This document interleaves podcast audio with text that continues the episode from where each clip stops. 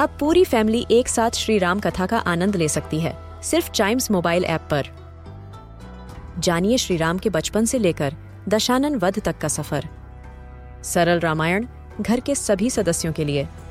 आज ही डाउनलोड करें चाइम्स मोबाइल ऐप एप्पल या गूगल प्ले स्टोर से।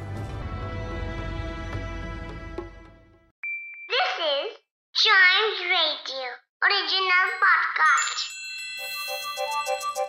हर दिन की एक कहानी होती है। कुछ ऐसी बातें जो उस दिन को बना देती हैं हिस्ट्री का हिस्सा। तो आइए सुनते हैं कुछ बातें जो हुई थी इन दिस डेज़ हिस्ट्री. शुरुआत करते हैं 1693 से।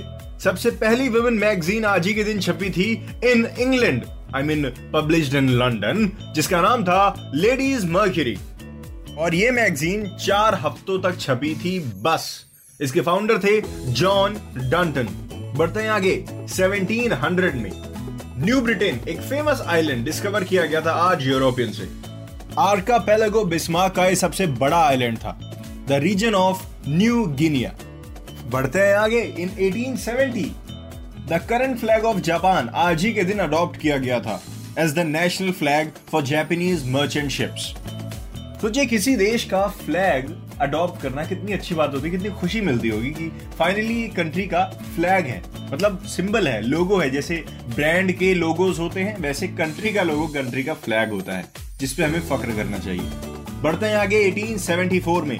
इंग्लैंड में सबसे पहली बार आज ही के दिन बेसबॉल खेला गया था, सबसे पहली बार। और आपको जान के हैरानी होगी कि बेसबॉल लॉर्ड्स जो कि क्रिकेट ग्राउंड है, वहाँ पे खेला गया था। बढ़ते हैं आगे 1940 में मार्टिन कामन और सैम रूबिन। इन दोनों ने मिलकर कार्बन 14 डिस्कवर किया था। ये एक रेडियो एक्टिव कार्बन है। मतलब ये समझ लीजिए the form of carbon inside living things इसका नाम थोड़ा स्कैरी है। मतलब कार्बन 14 ऐसा लगता है कि पता नहीं क्या डेंजरस है but it's not dangerous it just means that it's not stable जब तक लिविंग ऑर्गेनिज्म है, तब तक ये कार्बन है। अगर वो लिविंग ऑर्गेनिज्म नहीं है तो ये कार्बन भी नहीं है।